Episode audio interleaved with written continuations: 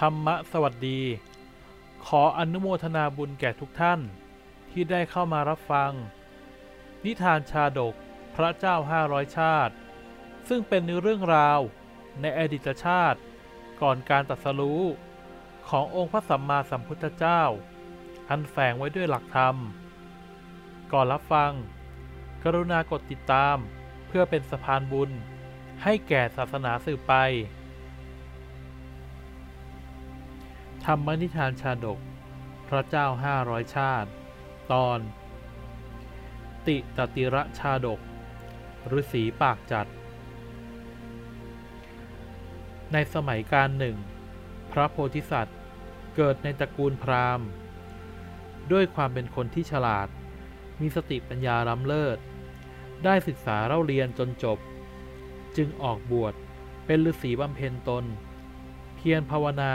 อยู่ในป่าหิมพานต์ต่อมา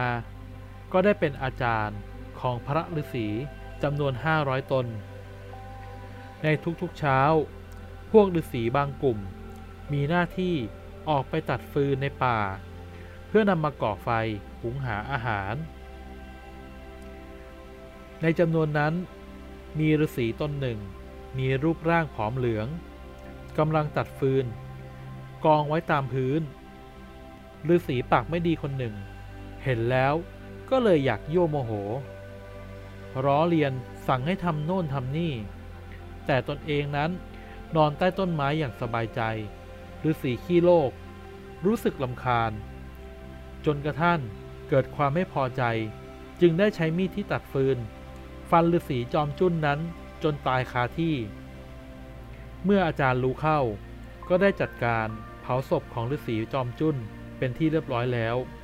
และบริเวณใกล้ๆอาสมนั้น มีจอมปวดแห่งหนึ่ง มีนกกระทา อาศัยหากินแถวๆนั้น ทั้งตอนเช้าและตอนเย็น นกกระทาจะชอบขันเสียงดัง และไม่เป็นเวลาอีกด้วย นายพรานเดินมาล่าสัตว์พอดี ได้ยินเสียงนกกระทา ก็เดินตามหาเสียง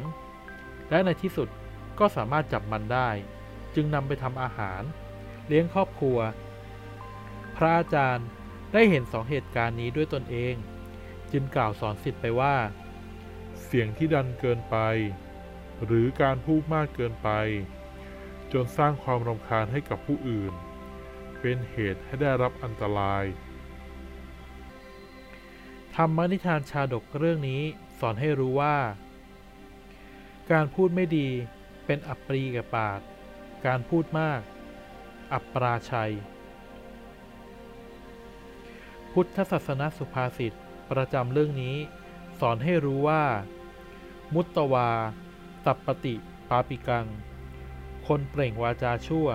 ย่อมจะเดือดร้อน ธรรมะสวัสดี จัดทำโดย ธรรมะเรดิโอ